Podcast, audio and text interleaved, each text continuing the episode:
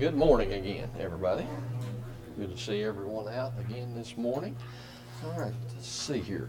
Our hymn of invitation this morning will be number 31, Drifting Too Far from the Shore. So if you want to go ahead and turn in your hymnals to that, uh, we'll use that uh, afterwards. And again, I want to welcome everyone out this morning. I guess I better step back over and get my glasses or we won't be able to proceed much further throughout this morning's services.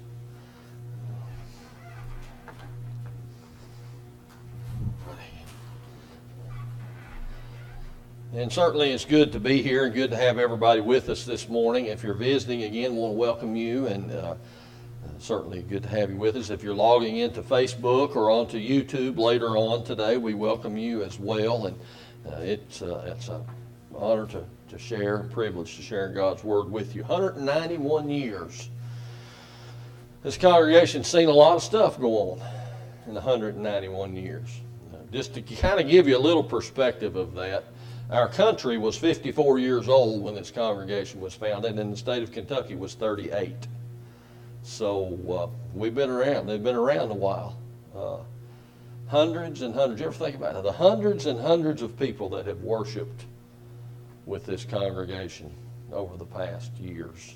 And it's my prayer that we continue to, to see that happening for many, many years to come until Christ returns, that he would return and find us faithful. I'm proud to be part of this congregation, uh, honored to serve it, and I hope that we are able to continue, as I said, serve this community well into the future. I'd like for just a moment for us to take a moment, think about the times that we have had opportunity to do the right things or to make the right choice, but we felt kind of powerless to do that. Kind of like our government right at this time. Uh, they could make right decisions, but due to outside pressure, greed, or personal agendas, sometimes they don't. I wish we seen people as on fire to spread the gospel of Jesus Christ as they were as vocal about people getting the vaccine. Because here's one thing, and the only thing I'm going to say. With or without the vaccine, you may or may not get this virus. Okay? And you may or may not have a bad outcome. And I'm not pretending to be a doctor or a virologist or an epidemiologist or whoever you want to refer to. But I can assure you this if you die without Jesus Christ as your Savior, it has eternal consequences. And that's what people ought to be fired up spreading the news about. The rest of it will take care of itself as it always has since 1830. If you think about what this congregation has went through, uh, every every war since the Civil War, they've seen young men and, and ladies, young women, march out of this community to the defense of our nation. Some returned, and some did not. They've seen depressions. They've seen the flu pandemic of 1918 evidence of that in our cemeteries. If you ever get into a cemetery and want to walk around, start looking at grave markers, and you'll see that many families in this area lost uh, family members to the flu in 1918. World wars, depression, civil unrest. Again, this congregation has witnessed all of these things, but yet they have continued to move forward. We never folded, we never stopped. We had services that looked a little different over the past two years, 18 months. But yet we continued to serve our community regardless of what was going on around us. We continued to spread the good news of Jesus Christ and Him buried and risen, crucified for our benefit that we may have a hope of eternity. That's what my wish would be.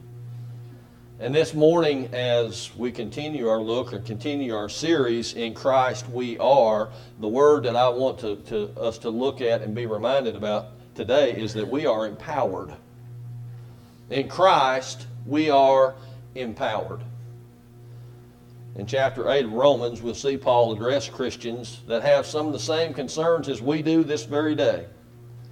And he's making the point here that those who've put their trust in Christ are no longer a slave to the world system. We're no longer a slave to sin and its effects on our relationship with God, much like the song. A little more like Jesus, a little less like me. We're empowered to make that a reality. And that's what I want to look at this morning as we continue our study. Because we have to realize that our determination that we have, our go at it alone, maybe attitude, will only take us so far. We can never be fully pleasing to God. We can never keep our focus long enough till we find ourselves wondering. Wondering why we do things that we shouldn't, wondering why we don't do things that we should. Turn with me to Romans chapter 8. We're going to look at verses 9 through 13. I, I don't have the PowerPoint up here, but I want to start off with verses 1 and 2 as, as I was going over it this morning. I thought, well, why didn't you add that in? Because that's so important. So, as you're in your Bibles, Romans chapter 8, the first two verses, Paul writes this, and in the entirety of chapter 8 is about life in the Spirit, living in the Holy Spirit, allowing the Holy Spirit to guide you. Says, There is therefore now no condemnation to them which are in Christ Jesus, who walk not after the flesh, but after the Spirit. For the law of the Spirit of life in Christ Jesus hath made me free from the law of sin and death. And it, that is true for each and every person that knows Jesus Christ as their Savior. He goes on to say, beginning in verse 9, But you are not in the flesh, but in the Spirit. If so be that the Spirit of God dwell in you. Now, if any man have not the Spirit of Christ, he is none of his. And if Christ be in you, the body is dead because of sin, but the Spirit is life because of righteousness. But if the Spirit of him that raised up Jesus from the, the dead dwell in you, he that raised up Christ from the dead shall also quicken your mortal bodies by his Spirit that dwelleth in you. Therefore, brethren, we are debtors, not to flesh, to live after the flesh. For if ye live after the flesh, you shall die. But if ye through the Spirit do mortify the deeds of the body, you shall live. We are empowered by the Holy Spirit to overcome the flesh, the lust of the flesh, the lust of the eyes, pride of life, all of the external circumstances that we face each and every day of our life. The Holy Spirit empowers those Christians, those that have accepted Christ, and we'll get to that here a little later, you have the power to overcome these things. And that's what I want to remind us. I want to encourage us this morning. And that's who Paul's talking to here is Christians. That if you are in Christ, in the Spirit, and how important it is for us to realize how important the Holy Spirit is to us. Who is the Holy Spirit? Who is the Holy Spirit? We, we, we, we don't teach a lot about the Holy Spirit for whatever reason. I try to uh, teach about the Holy Spirit. But the Holy Spirit is the same as God and Jesus Christ Himself God the Father, God the Son, and God the Spirit. God the Spirit has been present since the creation. You go back and look Look at the creation story, Genesis, and the Spirit of God moved across the face of the waters. God has been here. John 14, Jesus says these words about the Spirit. John chapter 14, verse 16. Jesus says this, and I will pray the Father, and he shall give you another comforter that he may abide with you forever. Now, some of your translations may say helper there, another helper. But notice there's a special word there that Jesus uses when he says that. He said, I'll pray the Father that he would send another comforter. Well, that would be speaking as someone like him, wouldn't it? We have Jesus in the flesh that walked upon the earth and give us these words and give us these examples, but he's praying to God the Father that he would send a comforter, a helper, that he may abide with us for how long, does it say in the scripture? Forever. Forever the Holy Spirit will abide. The Holy Spirit has been around forever and he will continue to be around forever. And he is a comforter, a helper to all of those that know Christ as Savior. We, maybe you can understand that. Have you been, surely most of us, if not all of us, have had times of difficulty, times of despair, maybe times of grief, and we've prayed to God and we've prayed, and then suddenly you feel a peace come over that you can't explain, but you feel it. And you know that it's not from something that you've done, that's the Holy Spirit. That's the Holy Spirit. Don't be embarrassed by it. Don't be ashamed by it because that's what God sent him here for. That's what Jesus prayed that he would send him for was to be a comforter, to be a helper to us in times of trouble. Look on over in chapter 15, verse 26. Jesus says this, But when the Comforter is come, whom I will send unto you from the Father, even the Spirit of truth, which proceedeth from the Father, he shall testify of me. The Spirit of truth, the Comforter, a helper. How can, how can the Holy Spirit help us? Well, we can seek out the Holy Spirit's guidance and direction and things that we should say when we're unsure. We can take a moment and pause and allow the Holy Spirit to guide us in a direction before we speak, before we take an action. And if we truly are allowing the Spirit to guide us, He will. He'll guide us in the direction that we should go. He guides us to help us to make the right choices. On over in 16:8. And when he is come, he will reprove the world of sin and righteousness and of judgment. He also helps convict us. Now, the world calls it your conscience. Okay? The Bible calls it the Holy Spirit. We know when we do wrong. We feel something, don't we? We know when we said something we shouldn't say. We, I hope that we have that feeling of, I shouldn't have said that, and a conviction fall upon us. We know that when we do something we shouldn't do, that same type of conviction comes upon us. How is that? By some great power we have of our own minds. No, it's by the power of the Holy Spirit. Because if we were allowed to, to decide for ourselves what we should and should not do, we would fail miserably. Because we cannot be our own guys because our ways are not God's ways. And God's ways are certainly not, in many cases, man's ways. So the Holy Spirit, what does He do? He's a comforter, He's a helper, He's a guide. He convicts us of sin. He convicts us so that we might repent and, and, and change a path. He's as real and as important as Jesus Christ and God the Father. And we do ourselves a disservice in denying Him because if we deny the Holy Spirit, then we have denied Jesus who prayed that the Father would send the Comforter to us. If we deny the Holy Spirit, then we deny the power of God who desires that we have this guide and this helper so that we may live a more successful, more pleasing life. That's who the Holy Spirit is, if you didn't know before. Why do I need him, Rob? Chapter 7 of Luke, or Romans, I'm sorry. Romans chapter 7, verses 21 2 and 3.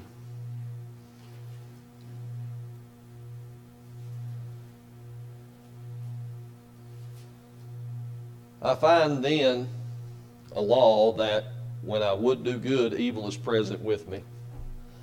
For I delight in the law of God after the inward man, but I see another law in my members, warring against the law of my mind and bringing me into captivity to the law of sin which is in my members. And if you look up at verse 15, he says, For that which I do, I allow not. For what I would, that I, do I not. But what I hate, that I do. We struggle with that, don't we? I do.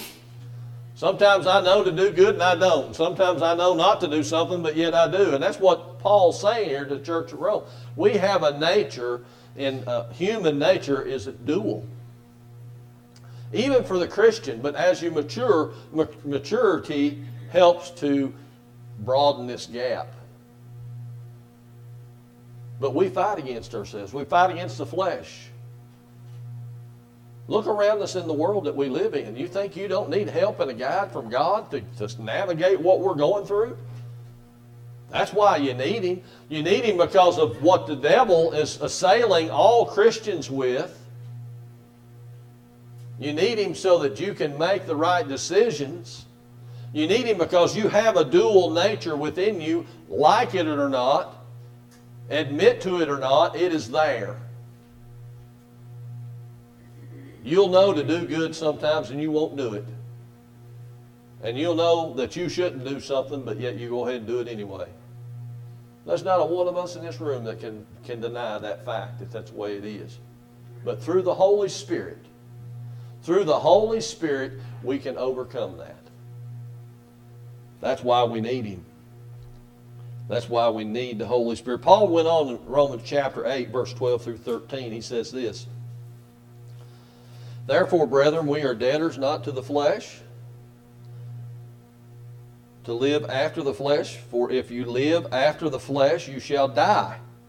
But if you through the Spirit do mortify the deeds of the body, you shall live.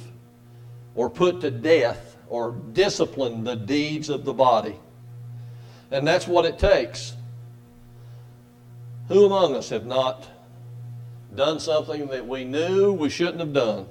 We repent of it, and we go a little while only to come back and repeat it again. It just happens. It happens. But when we discipline ourselves, as Paul's writing here to the church at Rome, we decrease the incidences that those happen. Because there are some things that are so deeply ingrained within our hearts, within our minds, that it's just not going to be one time that it's going to take us to get shed of those. It's going to take an effort for us to go day by day to not do something. Or, on the other hand, to do something.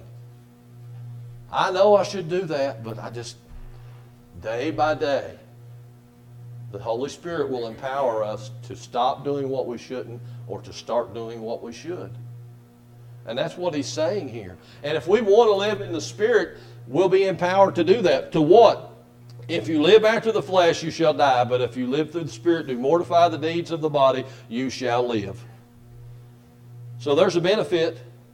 The Holy Spirit gives all believers a benefit. And it's that. We need and must, must have the Holy Spirit to overcome the temptations that we face every day. And that's what the enemy's out there doing. The enemy's out there putting things, temptation in front of us. He knows what it takes to tempt you, and he is going to place those things right in front of you at every opportunity. We need the Holy Spirit to combat that because we can't do it successfully on our own. I've said it before. It's almost like the Holy Spirit is a bad word in some of our churches and he shouldn't be. We should hold the name the Holy Spirit, which is much reverence, with as much love and as much care as we do when we say Jesus, when we say God the Father. We have to train ourselves to do that, folks. That's part of that discipline. It's part of that discipline. So we know He's a gift sent from God. He's a gift that Jesus prayed that we would receive. Do you have him in? In, do I have him in me? You may ask. Rob, sometimes I don't feel like I have him in me. Well, that may be true. Acts 2.38. You're familiar with this. You're familiar with when Peter was preaching on the day of Pentecost. Then Peter said unto them, Repent and be baptized, every one of you, in the name of Jesus Christ for the remission of sins. And what else? and you shall receive the gift of who? The Holy Spirit. That's why you are baptized, folks. I've heard some churches and some preachers say that baptism is merely just an outward expression of an inward commitment. I can't find that statement anywhere in the Bible. I can't see where Jesus said to tell people to be baptized because it's an outward expression of an inward commitment. I did see in Matthew chapter 28 where Jesus said, Go into all the world and teach and preach and baptize in the name of the Father and Son and the Holy Ghost. I've read that. And I've read here in Acts 2.38 where Peter did exactly what Christ instructed him to do. So there's a reason. There's a reason you're baptized. You're baptized for the remission or the forgiveness of your sins and that you may receive the gift of the Holy Spirit. That's why baptism is so important. That's why baptism. Do you see now how the enemy would want you to, if we understand what the Holy Spirit does in the life of a believer, okay? And Jesus said to go and baptize in the name of the Father and Son and the Holy Spirit. And Peter baptized in the name of the Father and Son and the Holy Spirit that they would receive remission of sins and the gift of the Holy Spirit. Do you see why that the enemy would want you to think that it's not necessary to be baptized? It's not necessary to be baptized. Sure, it's not necessary that you're equipped with the Holy Spirit as your guide and comforter and helper, right? He's removing a tool from you whenever you deny baptism. He's removing a gift from you whenever you deny baptism. And he's trying to, to shift things. I didn't write this, folks. I read it. Okay? I'm not altering the word one iota.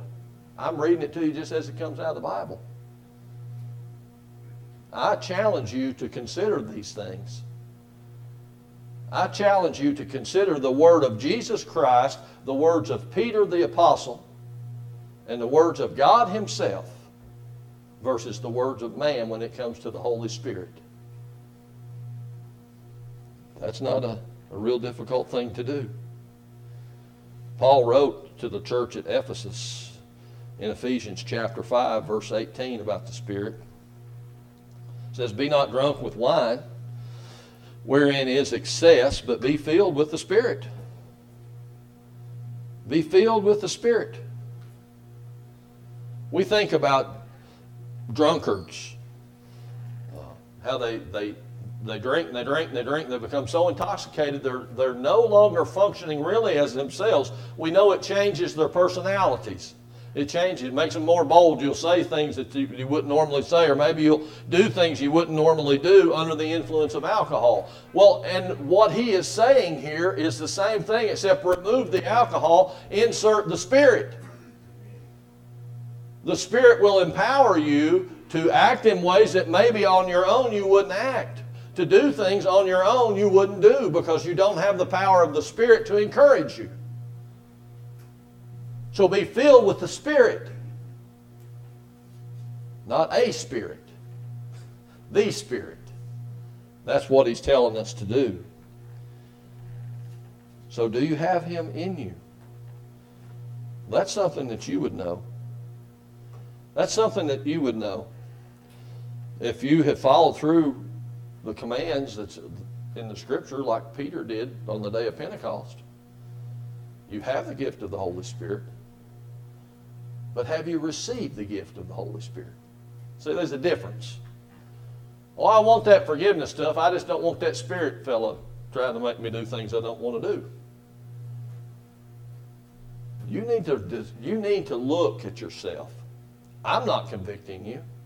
I'm not the one that's saying that you do or you don't, because that's not my place to say. But you know in your own heart, you know in your own life if you're led by the Holy Spirit. Because if you're not seeking out the Holy Spirit's guidance, then most likely you're probably not led by the Holy Spirit. And we can see this. You might say, well, how do I live in the Spirit? How do I live in the Spirit? Romans 8 14. And this is, this is going to be a tough one for you, okay?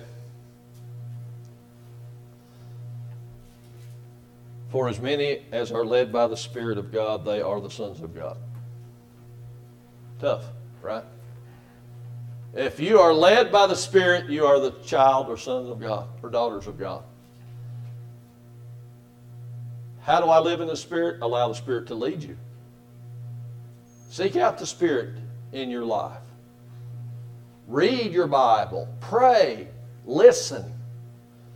Listen to the Holy Spirit speak. It, it most likely won't be some kind of audible voice that you're going to hear, but what it's going to be is going to be speaking to your heart, be speaking to your mind, and it will be opened up to you the things that you should do or shouldn't do, say or shouldn't say. You have to seek out the leading of the Holy Spirit, allow the Holy Spirit to dwell within you and to lead you to be led or live a spirit filled or live in the Spirit in your life. I know that sounds too simple, doesn't it? Maybe you want, I wish that there was some big great formula that it took great massive effort for us all to have to do to be led and lead a life in the Spirit, but it's just not that hard, and that's what makes it so baffling to me. It's not hard. None of this is hard. It's not hard to believe in Jesus. It's not hard to follow Christ's commands. It's not hard to be a Christian, except for the fact that we get in our own way. The I part. I don't want to do that. But they did this to me. But they said this about me. But they're trying to do this. The Holy Spirit is trying to keep us focused on what Jesus calls us to do. And that's to go out, and as the song said, I'll refer to it again.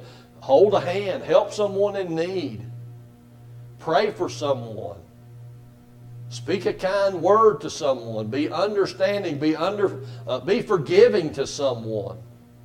We don't do that naturally on our own. We do that through the Spirit, the leading of the Holy Spirit.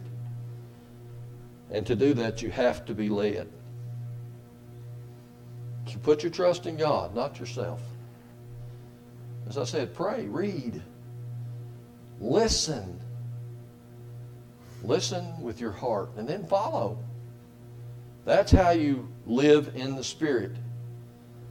And ask yourself this question Who am I trusting? Who am I trusting? It's supposed to be God, isn't it? Well, are you? Are you trusting in God? You need to ask yourself that question. Or are you trusting in what you see? Are you trusting in what you hear? Are you trusting in what you read outside of this book? Where are you placing your trust? Because if you're not placing your trust fully and wholly in God, then you're placing your trust in something that is not of God. You just understand that, don't you? That if you put your trust in something that's not of God, you're putting your trust in something of the enemy. Because we know there is no gray in this world. There is black and there is white. There is sin and there is righteousness. You have to put your trust and faith in God to be allow yourself to be led by the Holy Spirit. As I said earlier, and this would be good reading, good homework assignment for you. All of chapter 8 of Romans talks about the Spirit, living in the Spirit, trying to live your life in the Spirit. Read it. Read it and go through and understand and listen to what Paul is saying. The Spirit is mentioned throughout the Scriptures, but, but he dedicates this to life in the Spirit. And let me tell you this morning, and it's always been true, to live a life that is led in the Spirit, by the Spirit, all begins with accepting Jesus Christ as your Savior. You have to hear the Word, you have to believe it. You have to be willing to let that word change you, that truth change you, to where you want to repent of your sins and confess Christ as Savior. And then you are buried with Him in the likeness of His death in baptism. Why? We just went over it. For the forgiveness of sins and that you might receive the gift of the Holy Spirit. And when you're raised in that newness of life, that new, that new man is, is raised, that old man is buried, you just walk faithful, being led by the Holy Spirit until Christ returns or until we're called away in death. Now, maybe you've done, you've done those things, you've taken those steps, but you realize, you know what, I've really not let the Holy Spirit guide me. I've been convicted. But I've never let the Holy Spirit guide me. It's kind of like being proactive. instead of reactive. When you allow the Holy Spirit to guide you, you're being proactive to sin in your life. And when you allow the Holy Spirit to convict, you of that sin that you could have been proactive about, then that's a reactive. I want to encourage you to be proactive. Allow the Holy Spirit to lead you to help you to avoid the sin, avoid the things that you shouldn't do that you know you shouldn't lead you to do the things that you should do that you don't. In either case, we're going to sing this hymn of invitation, Drifting Too Far from the Shore, number 31. We're going to use the first and the third verse of this hymn. I want to encourage you to come as we stand and sing.